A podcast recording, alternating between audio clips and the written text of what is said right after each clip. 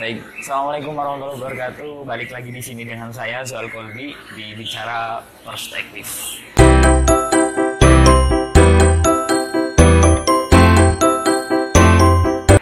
Baik, episode kali ini saya kedatangan tamu. Selamat datang Mbak Bella. Selamat tahun baru. Iya, baik. Eh, liburan udah ke mana aja nih? Di rumah aja. Oh, di rumah aja. Berkegiatan. Ya, dan tentunya positif ya. Oke, baik. Nah, teman-teman pendengar semuanya, di podcast Bicara Perspektif kali ini saya pengen spesial nih datengin Mbak Bella. Eh, sebelumnya boleh perkenalkan diri Mbak Bella? Ini nama panjangnya, kesibukannya mungkin. Eh, Iya nama saya Rika Salsabia. Iya. Biasanya Nama bekennya Bella. Haji nama beken. Kegiatan saya sehari-hari mengajar Mengajar ya, mengajar di SM, di SMK. SMK ya. Oke. Wah, SMK kan biasanya cowok-cowok nih. Iya, emang. Oh, Mbak Bella sebagai perempuan nih. Iya, di sini memang kadang saya dilema ya. Oh, dilema. Dilemanya kenapa? Karena kan satu kelas itu saya ngajar cowok semua tuh. Wah, nggak nggak ada nggak ada satu pun cewek. Tidak ada satu pun Nggak ada satu pun cewek. Tapi kan ada juga yang jurusan TKJ, Heeh. kata busana itu kan cewek. Ah iya iya iya. Tapi itu berarti sebagai guru kelas ya?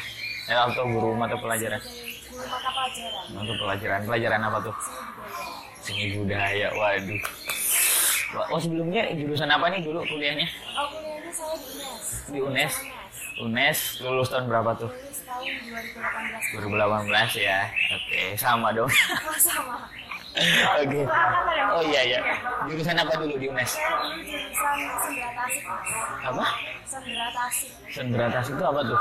Seni, drama, tari, musik.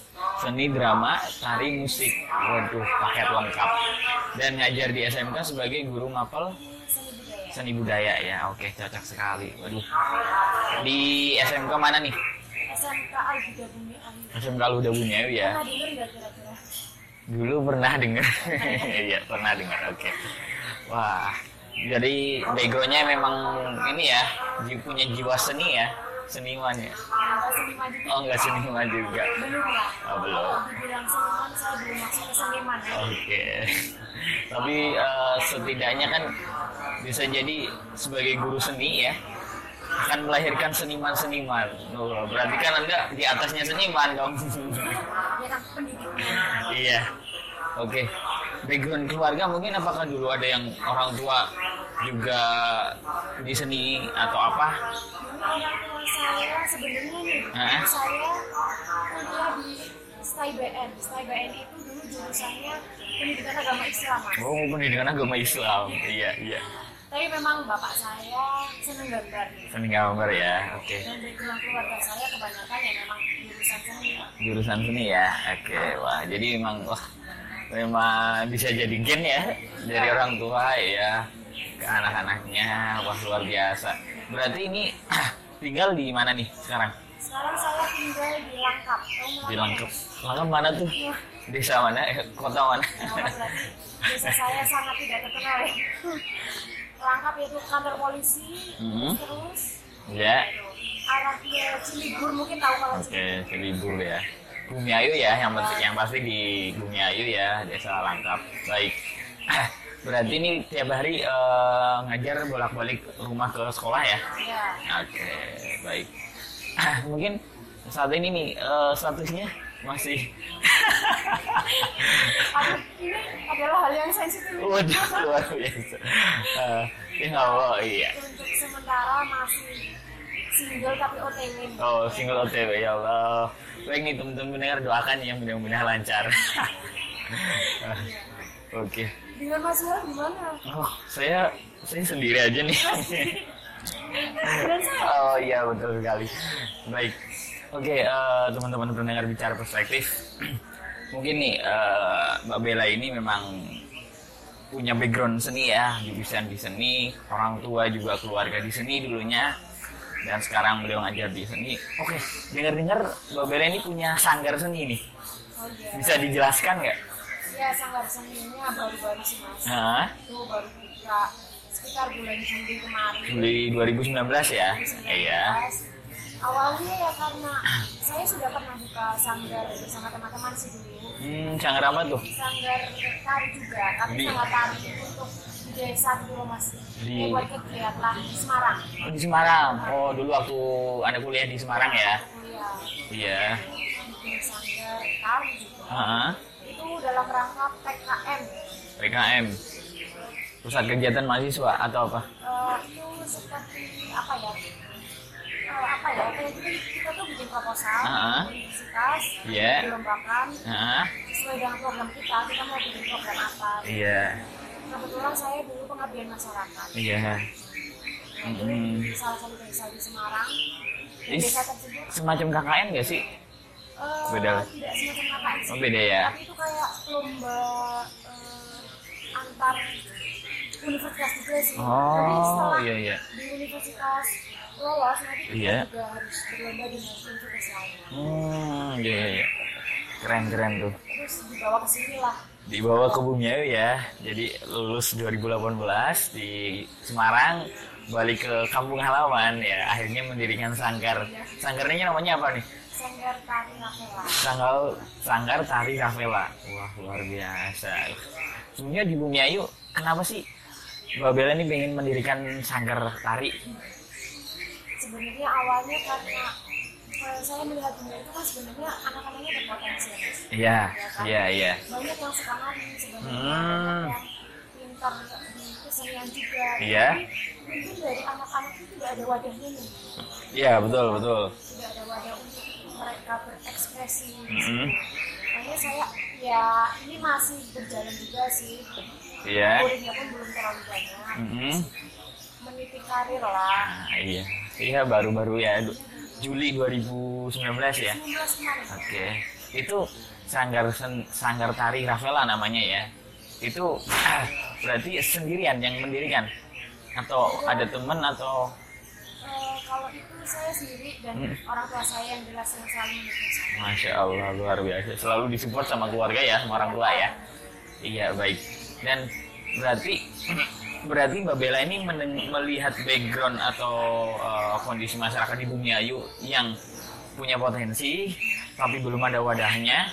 Saya dan membuka wadah. Membuka wadah itu ya. Dan memang ini mudah-mudahan bisa mengembangkan seni tradisional khususnya di Bumiayu ya. Ya, ya mungkin saya sendiri ini sebagai orang Bumiayu warga Bumiayu lahir di Bumiayu tapi saya nggak kenal seni Bumiayu apa sih coba Mbak Bella. Pernah nggak? Dari kecil. Kayak seni di Iya, ya iya. sebenarnya kalau seni di dunia itu ada yang namanya kemarin-kemarin tuh baru nggak rilis juga sih. Mhm. lagi dikenalkan lah dikenalkan. Namanya Digul Dikul. Dikul. Digul itu dari Tonjong. Ah, dari Kali Jurang sampai ke timur ya? Iya kalau timur karena sebenarnya ternyata karena saya kan di sini juga baru ya mas. Iya. pulang dari Semarang. Oh iya iya. Jadi masih mencari dunia itu sebenarnya fokus di seninya tuh di apa sih Hmm, hmm. itu kemarin sempat saya ngobrol-ngobrol dengan salah satu seniman dari Kali iya? Siapa tuh senimannya? Namanya Mas namanya Mas apa ya? Saya lupa. Iya, iya. orang Galuh Timur lah oh orang kalau timur ya ada dari Dewan Kesenian Dewan Kesenian oke. Dewan Kesenian menjelaskan ada tari begini hmm, tari dari Tojong ya yang menciptakan orang sih orang itu ya Oke, luar biasa. Dan ini lagi digali terus ya potensi di Bumiayu ya. Seni seninya apa aja, seni tradisional yang mungkin kita anak-anak muda nih khususnya ya, kita nggak kenal apa itu warisan budaya nenek moyang kita kan. Kan miris sekali. Bahkan masa iya sih kayak orang-orang Australia harus mereka belajar seni di seni Jawa seni iya maka ketika kita anak anak muda khususnya nggak tahu budaya sendiri seni sendiri masa kita yang harus belajar ke luar negeri? Nah. iya kan? Miris banget gitu. Lucu ya? lucu iya. Iya. Orang luar belajar di sini kita di sana. Iya kan? Iya. Nah makanya ini PR sekali ya. Ya dan alhamdulillah nih ada wadah dari sanggar seni Rafael sanggar tari Rafaela nih ya luar biasa Mbak Bella dan mungkin kesibukan selain eh, sibuk ngajar terus ngelatih sanggar tari ini apa aja selain itu sebenarnya saya sudah lama terjun di relawan. Relawan ya, wah luar biasa. Relawan apa namanya nih? Eh, saat ini saya sedang fokus di masyarakat relawan Indonesia. Masyarakat relawan Indonesia. Boleh, boleh dijelaskan nggak masyarakat relawan Indonesia itu apa tuh?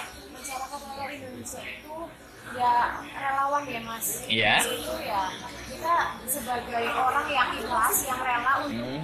teman-teman gitu untuk masyarakat.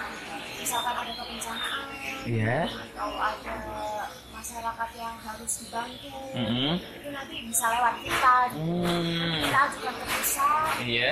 kemudian nanti dananya turun kita yang merealisasikan program tersebut. Hmm, iya iya iya iya. Berarti oh mungkin awal mulanya nih Mbak Bella masuk di dunia relawan nih. Kenapa tertarik, motivasinya apa? Awal mula kenapa sih masuk di dunia relawan khususnya di tadi masyarakat relawan Indonesia? Jadi sebenarnya berawal dari SMA mas. Oh dari SMA ya? SMA dulu saya ceritanya gabut nih. Oh gabut aduh ya kayak anak-anak sekarang ya banyak gabutnya ya. Banyak gabutnya. Kaum rebahan. Betul betul. Banyak gabutnya terus bingung kan mau ngapain pulang Iya. sekolah cuma rebahan ya. iya iya. Akhirnya saya cari kesibukan? SMA. Saya cari kesibukan ternyata eh, bertemu dengan teman-teman relawan dulu namanya relawan Gunung Selamat mas. Relawan Gunung Selamat. Ya. Oke. Relawan Gunung Selamat ternyata cocok nih sama orang-orangnya. Mm-mm. Ngobrolnya enak nih. Ngobrolnya enak. Terus kegiatannya juga saya kan juga suka, suka tantangan nih mas. Wah luar biasa ya. Di relawan itu kan banyak tantangannya. Hah? Kayak kita latihan traffic rescue, horizontal rescue, Mm-mm. water rescue. Wah, berarti banget, berarti berarti renang segala macam ya. Iya harusnya sih bisa. Bisa renang. Tapi dulu kan ada latihan rutinnya tuh setiap Iya. minggu. Nah saya jarang ikut. Jadinya ya, Iya. lah. Iya, iya. Saya paling bagian logistik. Iya, iya. Memang yang namanya relawan nggak harus terjun langsung ke lapangan ya. Enggak. Iya, iya. Terjun tapi kan mungkin di di posnya gitu. Ah, iya, iya. Ada-. Ada job desk-nya masing-masing ya. Iya, iya. Dari situ setelah saya kuliah eh, posisinya itu saya lagi mau skripsi mas. Hmm. Itu semester berapa tuh? Skripsi saya semester 6 menuju 7 6 menuju 7 ya 2017 ya. 2017an ya. 17 16 17. Iya. Oke. Setelah itu saya eh, apa ya akhirnya mengikuti Ah. kegiatan lagi nih karena Ah. kan ya gabut lagi mas Gabutnya lagi Setelah- skripsian ya. Nggak ada kerjaan di kampus ngapain ya? lagi kuliah-kuliah ternyata nggak ada kerjaan gitu Iya, iya, iya. sebenarnya sih saya sambil kerja mas Kerja apa tuh dulu waktu kuliah? yang ngajar eskul Oh ngajak ekskul di SMA atau TK itu tiga luar biasa. Apa tuh ekskulnya? Nari juga? hari juga Wah ya Allah. Di di Semarang nih, di UNES, dekat UNES. Iya. ya terus masih ngerasa gabut aja Mhm. kayak udah sibuk kayak tapi masih ngerasa gabut kayak awal-awalnya saya merasa saya kok nggak berguna ya buat lain sih Iya iya iya.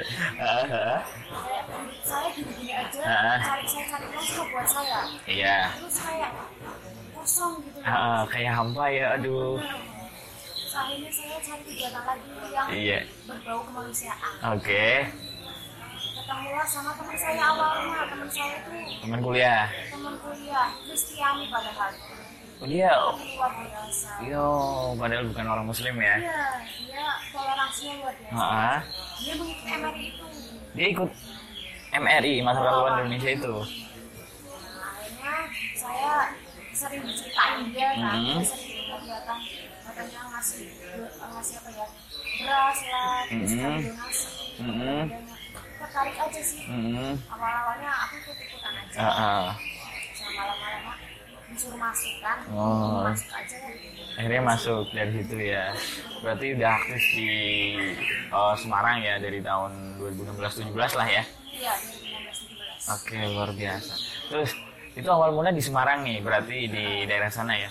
Terus eh, kan Mbak Bella ini jadi koordinator kecamatan relawan MRI di dunia ini sendiri ya. Itu gimana tuh ceritanya? Kenapa? Kenapa bisa? Iya. Oh, kok bingung? Luar biasa. saya ngajar di Semarang Iya. Berarti di Semarang ngajarin juga atau yang ekskul itu tadi atau bukan? enggak jadi setelah selesai skripsi Ah. setelah wisuda saya diterima dulu ngajar di Semarang ngajar di apa tuh? SMA Sultan Agung SMA Agung. Di ngajar di apa? Seni juga atau juga Ah, luar biasa. saya hidupnya di situ mas Luar biasa. saya di situ Terus ya terus kemudian saya memutuskan untuk pulang memutuskan untuk pulang ya ke kampung halaman.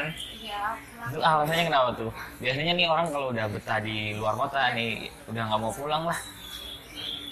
nggak tahu sih sebenarnya betah betah banget Hmm. mas di sana teman-teman ya secara lima tahun di Semarang ya Iya, saya jarang pulang juga ya kan iya, saya jarang pulang juga ketika mau pulang ya Heeh. mikir juga sih iya. aduh nanti eh, rezeki saya Iya, apalagi di kampung halaman ya di bumi. Aduh, mungkin orang nyari kerjaan susah, orang kan pada merantau gitu. ya alasannya karena orang tua Orang tua ya. Oh, luar biasa. Panggilan hati ya untuk keluarga ya. Luar biasa. Harta yang paling indah adalah keluarga. ya kan Iya. Terus setelah uh, Mbak Bella ke Bumi Ayu nih, terus kenapa nih ada berdiri masalah satu relawan atau MRI Bumi Ayu nih? nah itu tiba-tiba saya baru pulang nih seminggu Mhm. sampai BPA tiba-tiba dari eh, pimpinan wilayah Iya. Semarang Heeh. itu mengusulkan saya untuk membuka MRI Kecamatan Bumiayu. MRI Kecamatan. MRI Kecamatan Bumiayu itu satu-satunya MRI Kecamatan Mas. Oh. Biasanya kan di kabupaten. Oh iya iya iya. Biasanya masyarakat relawan Indonesia atau MRI itu dibawa di kabupaten atau kota ya, bukan di kecamatan. Ini lebih lebih sempit lagi lingkupnya. Satu-satunya dan baru Iya. pertama kali. Hmm. Saya nggak percaya sih saya ditunjuk. Hmm. Saya perempuan. Iya. Terus ilmu saya masih sedikit mas. Oke. Deh. Masih sedikit. Saya merasa belum pantas untuk jadi koordinator. Lah. Yakin. Iya iya iya. saya memutuskan untuk mundur. Ah. Tidak lah, tidak. Ah. Tapi masih terus motivasi sama Iya. pimpinan wilayah. Akhirnya ya udahlah, coba. Dicoba akhirnya jadi mendirikan ya merintis MRI Bumi Ayu sebagai koordinator kecamatan ya luar biasa. Terus ini untuk eh, MRI Bumi sendiri kegiatan setelah dila setelah dilantik nih yang udah dilakuin apa aja nih? Dulu pertama kali saya eh, meresmikan MRI Bumi Ayu, Mm-mm. itu kita langsung dikasih program yang sangat berat, Mas. Oh, apa itu? Global Kurban. Global Kurban ya. Berarti waktu pas momen Idul Adha berarti ya. Iya, betul. Nah, Saya harus mencari lokasi di Bumi Ayu. iya. di mana lokasi tersebut itu jarang sekali eh, dimasuki apa ya misalnya jarang sekali ada yang berkurban jalan jadi kesadaran masyarakat atau orang luar yang mau berkorban di situ masih minim ya iya ya saya hanya pasrah Iya. mencari lokasi pun ya berarti di berarti eh, anda ini sendiri atau ada temannya nih harus ada partner dong masa di sana cewek koordinator kecamatan dapat program global perubahan pasti iya dulu awal-awal Nah. karena memang saya belum punya teman-teman yang apa ya mau diajak Nah. capek ya. Nah. ya dulu banyak sih ketika saya membuka MRI awal-awal itu banyak yang ikut Hmm. karena mungkin alhamdulillah juga Bu Ayu ternyata tidak terlalu uh, buta juga berkaitan dengan uh, relawan gitu. Iya tentang dunia kerelawanan ya tentang ACTMRI gitu. Luar biasa banyak yang ikut Eh, tapi memang kan kita sulit juga ya mas untuk membuka pikiran tentang mm, itu. Mm, mm. MRI itu apa ACT itu apa? Iya. Mungkin banyak orang yang merasa mau ikut pun lah orang ngerti program iya iya iya iya iya iya iya jadi awal-awal ya saya hanya didukung oleh eh, tim pimpinan di Brebes. Ah, Jadi dari MRI Brebes iya. Mm-mm. mendampingi saya Iya, melaksanakan program program. awalnya. Hmm, terus setelah ada glo- global kurban tuh berarti berhasil tuh ya program yang pertama ya. Hmm, berhasil ya luar biasa. Setelah itu perjalanan eh, MRI Bumi itu sampai sekarang itu gimana? Ya alhamdulillah sekarang sudah semakin banyak Semakin personil. personilnya, dan ya ada sih beberapa yang sudah keluar ya itu seleksi alam lah ya. Iya. tapi ya nggak masalah Iya. tapi alhamdulillah digantikannya dengan orang-orang yang sangat berkompeten sekarang Iya. Alhamdulillah. Terus kegiatannya selain global kurban mungkin tadi apa aja yang udah dilaksanakan? kita kemarin sempat eh, ada bea guru mas Bea guru ya, beasiswa guru ya. beasiswa Berarti pas momen apa tuh? Eh, hari guru tuh. hari guru Hari guru, iya. itu kita eh, dari pusat menginstruksikan ke daerah Heeh. mencari guru-guru yang kiranya sesuai dengan ya apa ya dari eh, apa ya spesifikasi Spesifikasi ya. Oh, jadi ada ada spesifikasinya mana guru-guru yang berhak mendapatkan bea guru itu ya. Oke, luar biasa. Dan programnya Mak, berjalan lancar dan sudah sukses ya. Oh, sukses. mendapatkan tiga orang Tiga orang ya, berarti wilayah Bumiayu ada tiga guru ya yang mendapatkan tadi eh, bea guru itu tadi. Selain itu mungkin ada nggak ada lagi sih kita lebih ke penggalangan dana juga penggalangan dana ya untuk Uyghur. Uighur ya? Oh, etnis etnis Xinjiang Cina itu ya. Oke, luar biasa. ya itu kan eh, saya merasa berat tetapi alhamdulillah karena teman-teman sekarang sudah mulai eh, apa ya dibukakan kesadarannya ber- berkaitan dengan relawan Iya. relawan itu ternyata harus cepat Iya, cepat tanggap iya. ah. cepat Oke, oke, oke. jadi kadang memang awal-awal gitu Iya. ya, eh, ada yang ngomong ke saya memang kita kan kadang-kadang programnya itu mendadak Hmm, iya. hari ini asesmen Oh, jam luar segini. Iya, iya. besok asesmen itu ada yang WhatsApp saya misalnya sih programnya selalu mendadak Hmm, iya, iya, iya. memang relawan itu Ya, relawan tuh 24 jam nonstop harus siap siaga selalu ya. Ada panggilan apa harus langsung terjun. Betul sekali luar biasa nih. Oke, teman tertarik juga Mas Yoli untuk masuk ke relawan Iya, mungkin saya akan bergabung mungkin nanti. Boleh, luar biasa teman-teman bicara perspektif. Eh, bintang tamu narasumber kita kali ini Mbak Bella ya. Ini monggo boleh diminum dulu. Baik, dan ini berarti ah, sudah berjalan kurang lebih eh, setengah tahun ya MRI ya MRI Bumi Ayu. Berarti MRI ini di bawah ACT ya aksi aksi cepat tanggap ya lembaga sosial kemanusiaan. Oke, luar biasa. Dan mungkin ini di menyongsong awal tahun baru nih 2020 ya. Mungkin ada nggak sih eh, resolusi ya mungkin bahasanya anak-anak sekarang ya Siap. Iya, resolusi di tahun 2020 mungkin mungkin eh, dari Mbak Bella sendiri ya, mungkin pasti punyalah target-target pribadi ya.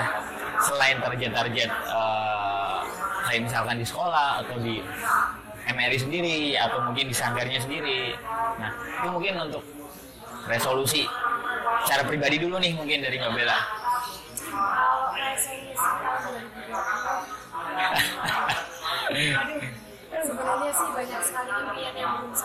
Luar biasa. Iya.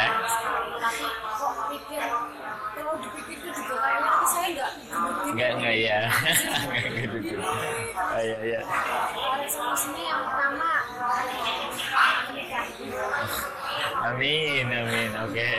Tahun ini, tahun ini tahun ini luar biasa. Ya. Didoakan ya mungkin buat eh, para pendengar nih bicara perspektif, teman-teman pendengar resolusi yang pertama nih langsung ingin menikah di 2020. Oke. Mungkin yang lain selanjutnya. yang kedua karena ini kan musim-musim mungkin Mas Bala juga dengar ya musim-musim apa CPNS ya Mas Oke, ya musim-musim tes CPNS. Ya diterima CPNS gitu Amin, amin. Mudah-mudahan jadi guru PNS ya. Oke. Selanjutnya, juga eh, kebetulan kan dulu saya pernah punya toko jilbab. Toko Dulu sekali mas. Ah, Tapi sempat down, iya. makanya resolusi di tahun 2020 saya ingin membuka atau menghidupkan kembali toko jilbab saya. Amin, amin, amin. Luar biasa berarti berarti eh, anda ini punya jiwa entrepreneurship ya. Belajar mas. Belajar ya, oke. Jatuh bangun, jatuh bangun udah biasa ya. Oke, berarti yang ketiga ingin membuka toko hijab. Oke, membangkitkan lagi ya, eh, lebih khususnya udah udah ada tapi sempat down, ini pengen di, dihidupkan lagi. Mudah-mudahan eh, sukses ya, lancar. Terus yang lain? Banyak sekali ya. Nggak apa-apa, silakan. Ini mungkin episode ini spesial satu jam ya nggak apa-apa. keempat eh, semoga Pria saya banyak followernya Oh. Nggak, nggak, emang nggak beli followers? Lumayan loh beli followers. tapi kan setelah viral Oh, oh iya iya. itu eh, karena dulu kan saya ya pernah tukar riasan di Hmm, Semarang rias pengantin. ya, Ya juga gitu Oh iya iya iya. gitu. Ya luar biasa. belum yang keren banget juga Ya, itu pengen nambah follower lagi demi Ayu maksudnya ya, amin, amin. Ya banyak orang yang mengenal ya. Sekarang kan sistemnya udah digital marketing. Kita apa apa lewat sosial media ya. Kalau contohnya mas Beneran ya? Oh jadi ya ini kalau ini saya buat konten di podcast saya. oh, oke mungkin selain itu mungkin ada lagi nggak? Berapa? Itu nomor lima. Nomor lima masih banyak ya. Mungkin ada punya punya list mungkin panjang resolusi 2020.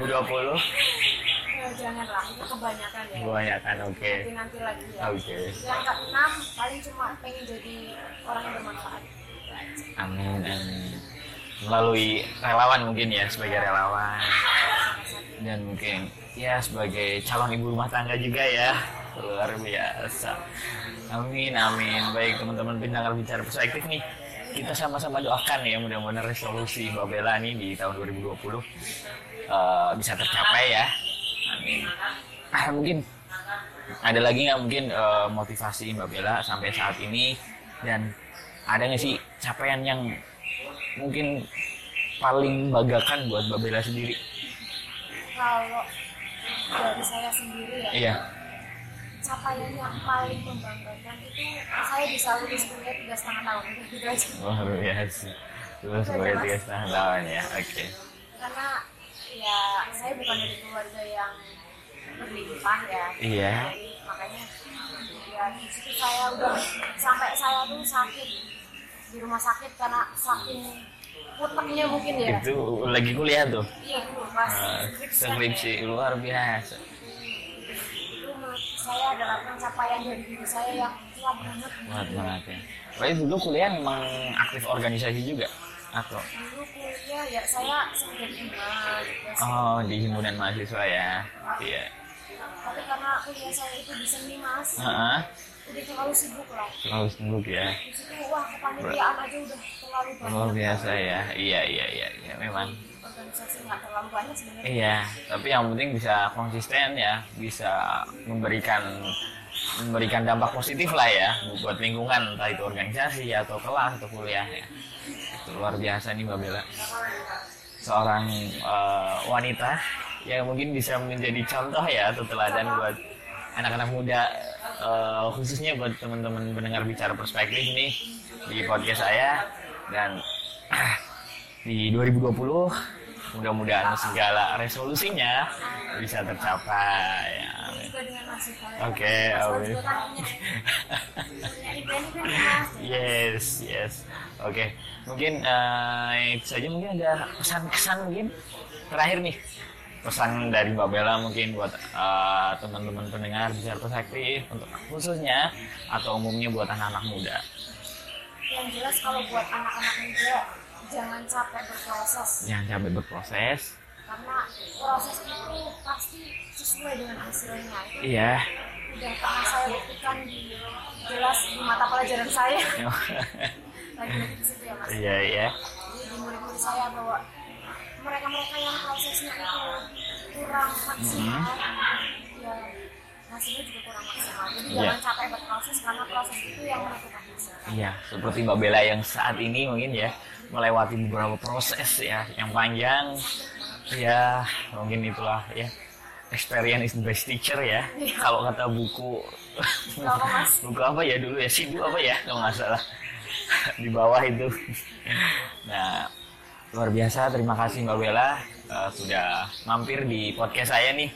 Mudah-mudahan konten ini bisa bermanfaat dan sukses sekali untuk Mbak Bella ya.